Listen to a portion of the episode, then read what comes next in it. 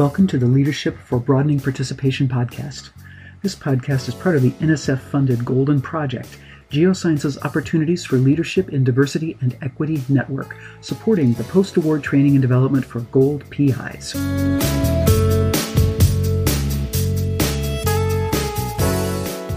In this podcast series, we've talked about how our origins inform our leadership about some of the skills we need to show up as ourselves and reach out to others across our differences, and about how we make use of our identities in ways that are meaningful.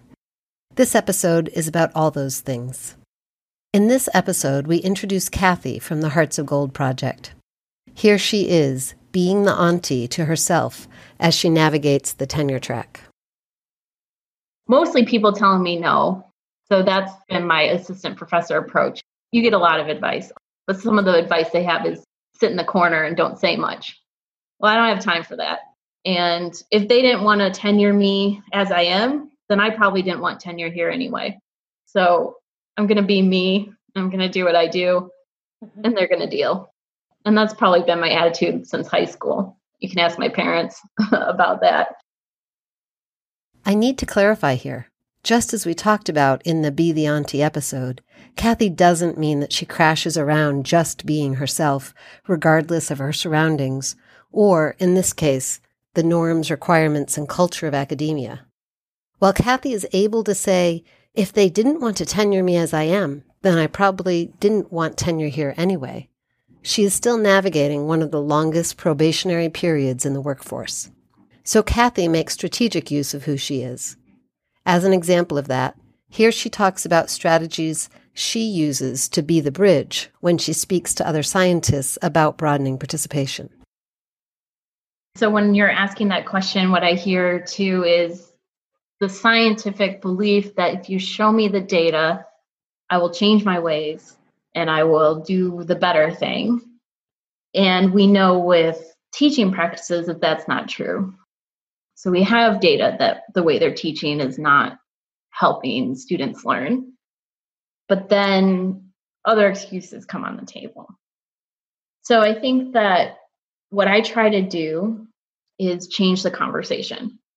So if they want to talk about data and numbers, then I say, but it's more than data and numbers, and the data and numbers aren't really the thick of it it's really easy to talk about diversity issues with somebody else who shares your language and shares your base understanding then you have this give and take and you can get to new places.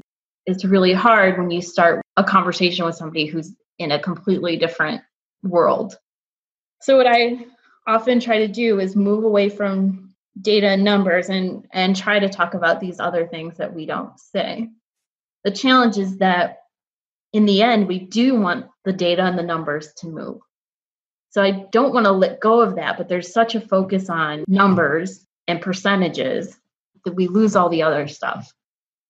So maybe I'm a little too heavy with let's not worry about the numbers and let's not worry about the control experiment and let's make the world better for who we have in front of us. I mean, that could be my role at the bottom of the chain. I'm not going to change the percentages at my institution because I, I don't have the power to do that. I have the mm. power to change the conversation to not looking at numbers.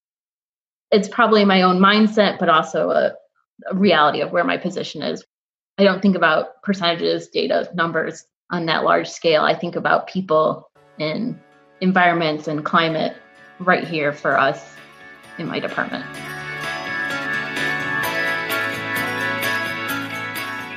Kathy's talking about very conscious and deliberate strategy related to bridging different perspectives and conversations to make change. And she's doing that informed by an identity. In this case, the identity of being a junior faculty member.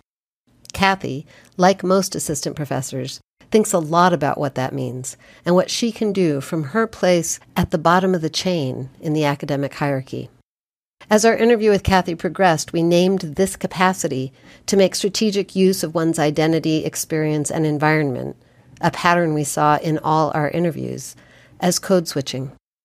The term comes from the field of linguistics and was originally used to describe the practice of alternating use of two or more languages in a single discourse.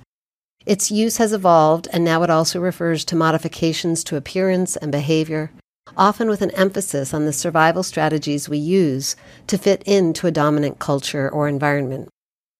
We extended the meaning of code switching in these interviews to describe the ways that our broadening participation leaders made use of identity and situations to make change in their environment. This kind of social code switching, the kind designed to make impact rather than to protect, could be mistaken for a business book kind of strategy. Know your audience, create buy in to your ideas, sell yourself effectively, a how to win friends and influence people kind of thing. In a seminar Kelly and I ran on this topic with the whole leadership group, not just those we interviewed, we asked them to break down the component pieces of code switching, and this conscious and deliberate component was quickly named. Darren expands the conversation, pointing to the interwoven influences of authenticity and identity. I think authenticity and self worth is really important because you've also got to realize which audience you can relate to and which you can't. I have my own set of experiences and I know the audiences that I could really relate and empathize with. There are others I just cannot. So, and that's recognition of, of who you are. So it's not just who you are talking to, it's who you are. And as Laura points out here, being who you are comes with other considerations. I would say that um, vulnerability is something to think about. I think that whether we can bring our whole selves into a situation depends both on the privilege we can lean on in that situation and our ability to be vulnerable and also in some places the importance of also caring for ourselves and keeping ourselves safe.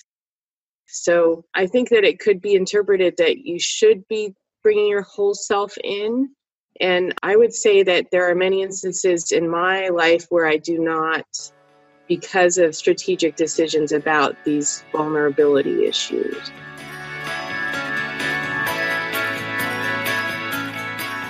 Let's go back now to Kathy.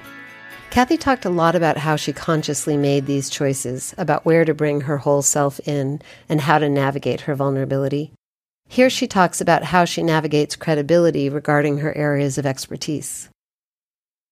A big part of being a mm-hmm. leader is saying it's okay that you don't know and that you're you're trying your best. I'm not confident to stand up to say I know this, but I'm I'm learning about the right times to pick battles and productive ways to enter conversations. I think the credibility comes with the way that you approach the topic. So I can't come up and say that I've read everything there is to read and research or that I've done research in this area that's seminal and I'm an expert, which is usually what I would think of as giving credibility. But usually I know much more than the people in the room. So I'm at least bringing something new to the table. If there was another expert in the room, I would defer to that person. But if I'm in a room full of scientists who haven't had any training, then I know considerably more than they do. So I bring that, and that gives me credibility in that space. So I guess it depends what space I'm in, where my credibility comes from. And here Kathy talks about how she addresses difficult conversations. I don't know that it's a conscious decision that I've made. It just tends to be the way that I am. I don't start fights with people. I have my ways of softening the blow of what I'm saying, but I'm going to say it. And so my hope is that if I'm in the elevator with you and you say something that I think is crazy, I'm not going to call you crazy. I'm not going to write a novel about why I think you're wrong, but I'm going to try to say something that's going to move you into a direction where I think that we can communicate better on this topic. And then the next time I talk to you, I'm going to expect that we can move more. So I am firm and I am the way that I am, but I'm also not confrontational. Reading the room, humble enough to relinquish expert status at the drop of the hat, bold enough to claim it when she can, careful to maintain relationship even as she challenges it. These skills go beyond winning friends and influencing people. Here, Kathy tells us where she thinks these skills came from in her. So when I have conversations about teaching, a lot of the times I'm talking to people who've taught for 20 years. And they are very confident in what they do and they tell me oh i do i'll lecture all the time but i'm very skilled lecturer.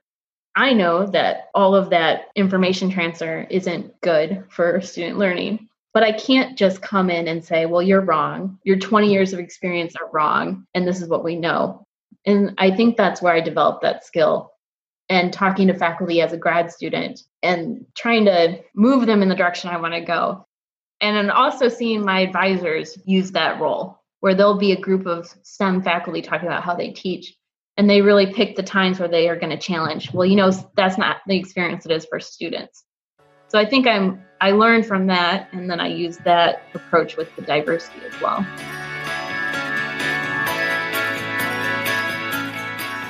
But one of the signature qualities of code switching, reaching back even to its linguistic roots, is the internalized and integrated ability to seamlessly weave together different reference points.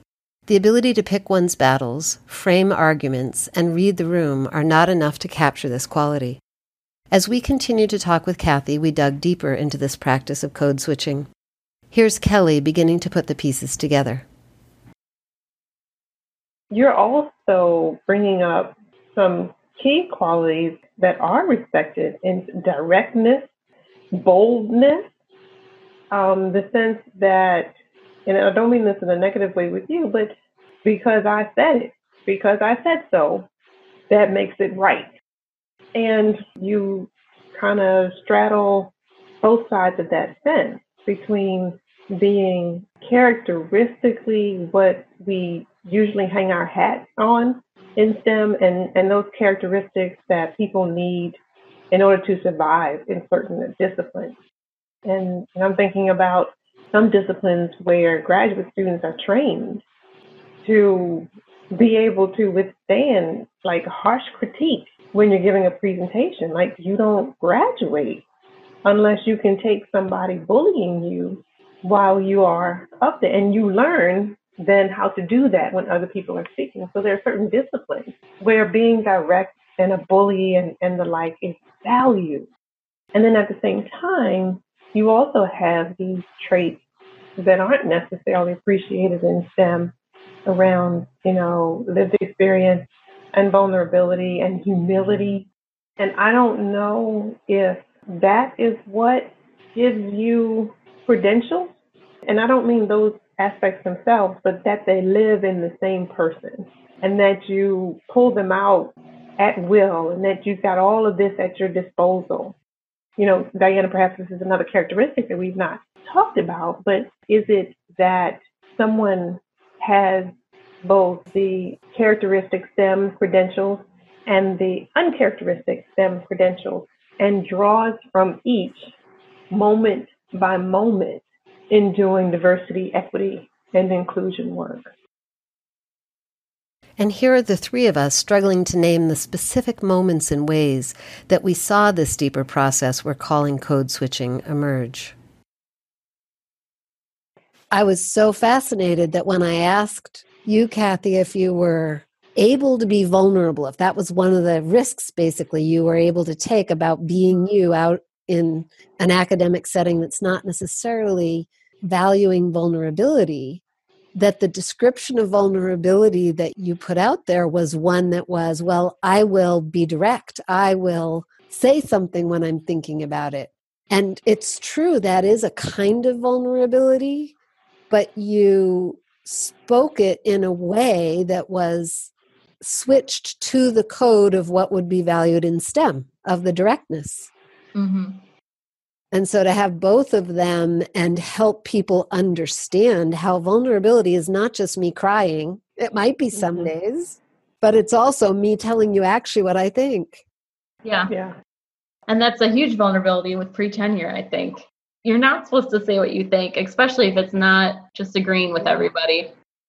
I think it's fascinating. I, I really do. And to have sat here and seen that authentically come out in you has been fascinating to, to watch. Like just in this little two minutes, like that's incredible. If you were talking about code switching and you know you painted it so nicely as if I lovely navigate the space, but uh, it's not that clean. you know, you say something and then you get a funny look from somebody else in the room. And you think, whoops, too far that direction. and you redirect. Uh, so being willing to see that, oops, too far that direction.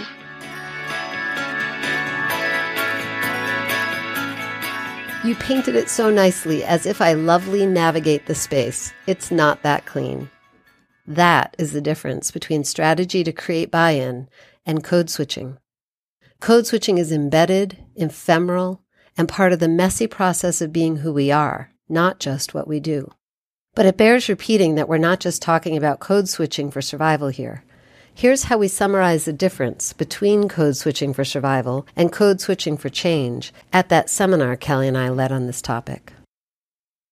When code switching gets talked about out in the world, it tends to be a description of how people navigate a status quo. There are multiple languages, and I switch use of those languages as I am communicating with someone.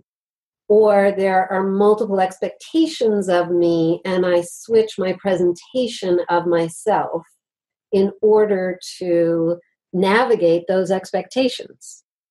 You know, there's a podcast on race and identity called Code Switch. There's a blog entry from the folks that run that one and they talk about five reasons that people code switch and they talk about doing it just out of pure survival the lizard brain kicking in and i need to figure out what's going on and how to navigate this space. They talk about doing it because we want to fit in or because we want to get something or get access to something. Sometimes you code switch to drop a secret message to people who can understand your code and then we sometimes do it just because one language or one experience fails at expressing a thought. And so we need to switch to a different code, a different language, a different set of reference points to even convey a thought. Whether I was looking at the dictionary or whether I was looking at these descriptions, it was all about here's the status quo and how do we navigate it. And it made me realize, Kelly, that what you and I heard when we were doing the interviews is code switching for our better selves and a better world. It wasn't just a survival tool, it wasn't just a communication tool. It was, I'm going to stand on the boundaries and I'm going to look there and I'm going to look there and I am going to help you people see over there. I'm going to help shorten the bridge or build out the bridge or whatever it is. I'm going to help like redraw the entire landscape not just the people that come in, but the people that were already in that space. The nature of the space they've been in changes.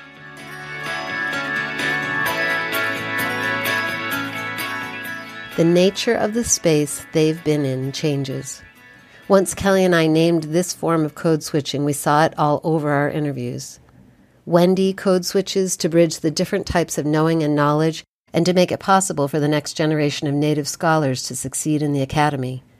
Carolyn code switches as she roots in her astrophysicist identity to take her one shot at gaining the confidence of scientists to consider the importance and relevance of diversity, equity, and inclusion to their work. Corey code switches as he challenges his students and colleagues to make real connections with communities so that science addresses problems meaningful to and informed by the people who live them. Darren code switches as he translates his lived outsider experience into a leadership style capable of bringing together a truly diverse team. Grady code switches as he works with students, remembering his own 20 year old self. And Mary code switches as she creates a leadership space inevitably gendered, navigating between the rock of being thought of as a mouse and the hard place of being called a bitch.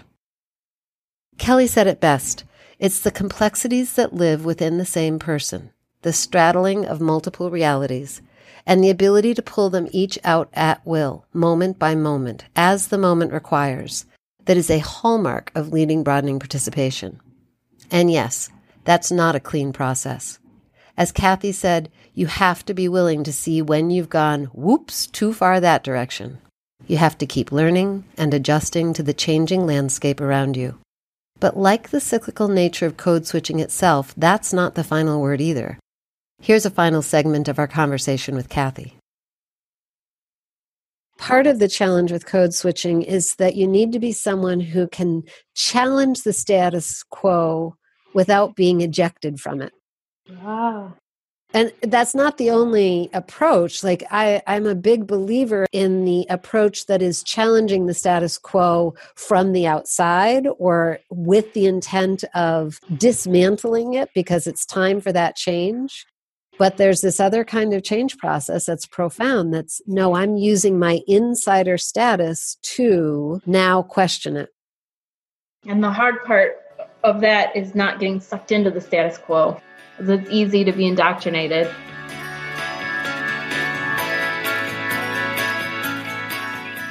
So, code switching for change can't just be adjusting to the external. It requires being ever vigilant to the ways the external is pressing back on you. We're going to take one more look at code switching in this episode by returning now to Eric from the last episode. You may recall that Eric is an associate professor who told us in the identity episode that he falls in the privileged category on a long list of social identities. Much of what we've looked at so far, and certainly Kathy's story, focused on code switching for change in response to the privilege or power of others. Eric spoke from the opposite place, code switching for change from within places of privilege or power. Here's how he talked about navigating these spaces. Well, I think on one level, I try to be, um, I'll say transparent and truthful. I don't, I, I need to come up with some better phrasing on that. But I tend to be more upfront. I don't speak up on any sort of passing issue or sort of fleeting idea. But I think there's an aspect of respect for honesty my hope is that when I speak up, uh, one that people think, oh well, you know, must be important, or doesn't just share, you know, random thoughts. And two, he's not saying it just to be nice. Like these are things that he thinks are really important. There are times when I probably should say things just to be nice, and I may not do that as much as I should. But at the same time, I think people recognize Eric isn't someone who just says things just because it's the polite thing to say. And so when I speak up, I think that then adds some credibility for, for people that have gotten to know me, that they recognize at least uh, an honesty um, behind the statements that I make. And here, Eric describes the skills and priorities that underlie his ability to code switch in this way. I think a key part is listening and a more deep or recursive listening and trying to understand where someone is coming from and also get a better sense as far as how they're receiving you know what messages are, are being sent. Being an advocate is an important piece of that being able to advocate in a variety of ways whether that be you know speaking on someone else's behalf when you see there's an opportunity to sort of bring them in or highlight value expertise that they have.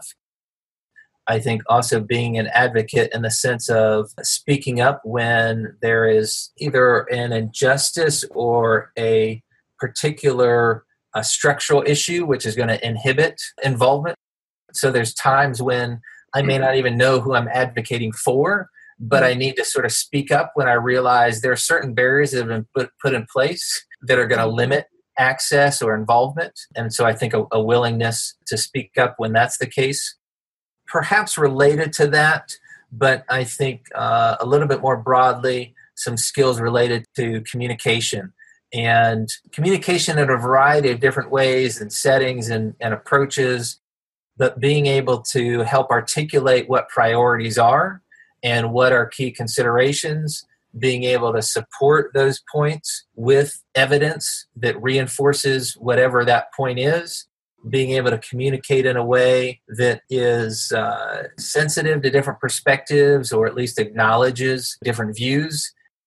And there's part of that that I think is an ongoing process for everybody, but for me, in terms of not always sort of recognizing the words that may sort of be common to me and how they might be received hmm. or what might be appropriate words to use. And so I think there's sort of some ongoing learning, at least in certain terms of developing a, a knowledge base that can help with communication. Eric emphasizes word choice here, and that emphasis is not uncommon. For many of our leaders, a key dilemma in code switching for change is the code word of diversity itself. Our goal is to succeed at making diversity, equity, and inclusion related changes, but the word diversity has become so loaded it risks failure at the get go. One strategy is to avoid the word and emphasize related concepts instead, such as inclusion or broadening participation. Another is to lead with the word diversity and then load on the statistics to justify its importance. Code switching is a third strategy. Carolyn demonstrated this strategy throughout her interview and will return in a future episode to how she uses this strategy with other loaded words like meritocracy, objectivity, and scientist. For now, though, we want to return to a segment of our interview with Carolyn that you originally heard in Be the Cousin, where she talks about the underlying dilemmas that inform the push and pull of code switching for change. I feel a huge amount of responsibility on me every single day on balancing where people are at in the organization versus where I would like them to get to, recognizing that where I want them to get to is probably a 30 year journey and I won't see the end of it, recognizing that where people of color and people with disabilities and other folks need this organization to get to. And my responsibility to them has to be tempered within me to what's realistic here and now by where the organization is, and then fitting that betrayal I feel, you know, I often feel like I'm betraying one of these communities or the other because I can't get it right for both of them. And that is that is incredibly hard to sit with. It's something that I try to balance and try to wrestle with every single day and is hard. Eric, too, talked about this push and pull, the strategies he has found that make headway, and the ways those choices fall short.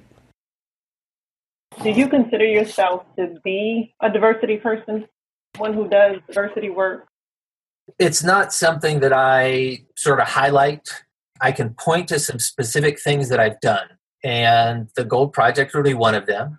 I helped to bring someone to Virginia Tech's campus to speak about work that he was doing and uh, sort of received a, I think technically it was framed as an award, but sort of it was just getting some funding from the college, and there was some sort of public recognition for that that you know re- relates to diversity and inclusion.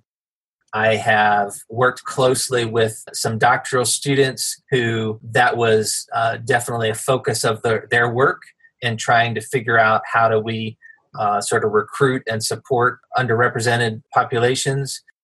And so I can point to those things. And if it is helpful for me to say, oh, yeah, I'm a diversity person who does diversity work, it's not a stretch for me to do, but that's not necessarily sort of at the forefront of what I highlight in terms of my work what I frame a little bit that's close, but I I intentionally try to put forward more is just this idea of valuing sort of diversity of thought and bringing groups and teams together that are supporting and valuing those diverse perspectives. That does fall short at times in terms of connecting with underrepresented populations, but it is something that I think is is important one way to think about it in terms of how someone could say, well, it's not really sort of diversity work. A mentor of mine has said a number of times, you know, that people have sort of, um, I can't come up with it exactly, but the basic idea is something along the lines of more diversity between the ears than sort of outside. I mean, that there's, you know, within our brain, there's a lot of diversity and that sort of thing. I think that can fall short of where we need to be with recognizing how people's different experiences because of the groups and populations they're coming from make a big difference but I do really value, no matter what group I'm part of, saying the diverse perspectives that people bring are part of the strength.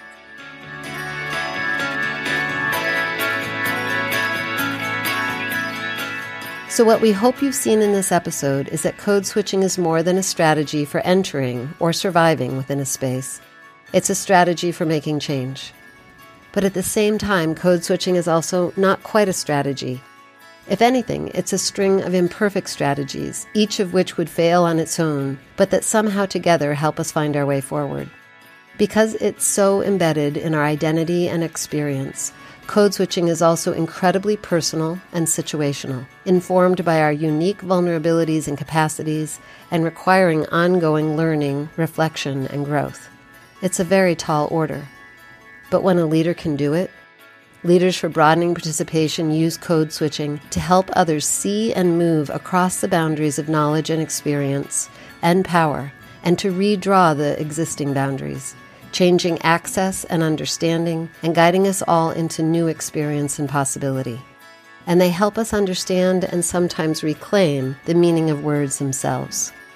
In the next episode, we take a look at what we must understand about love if we are to succeed at broadening participation.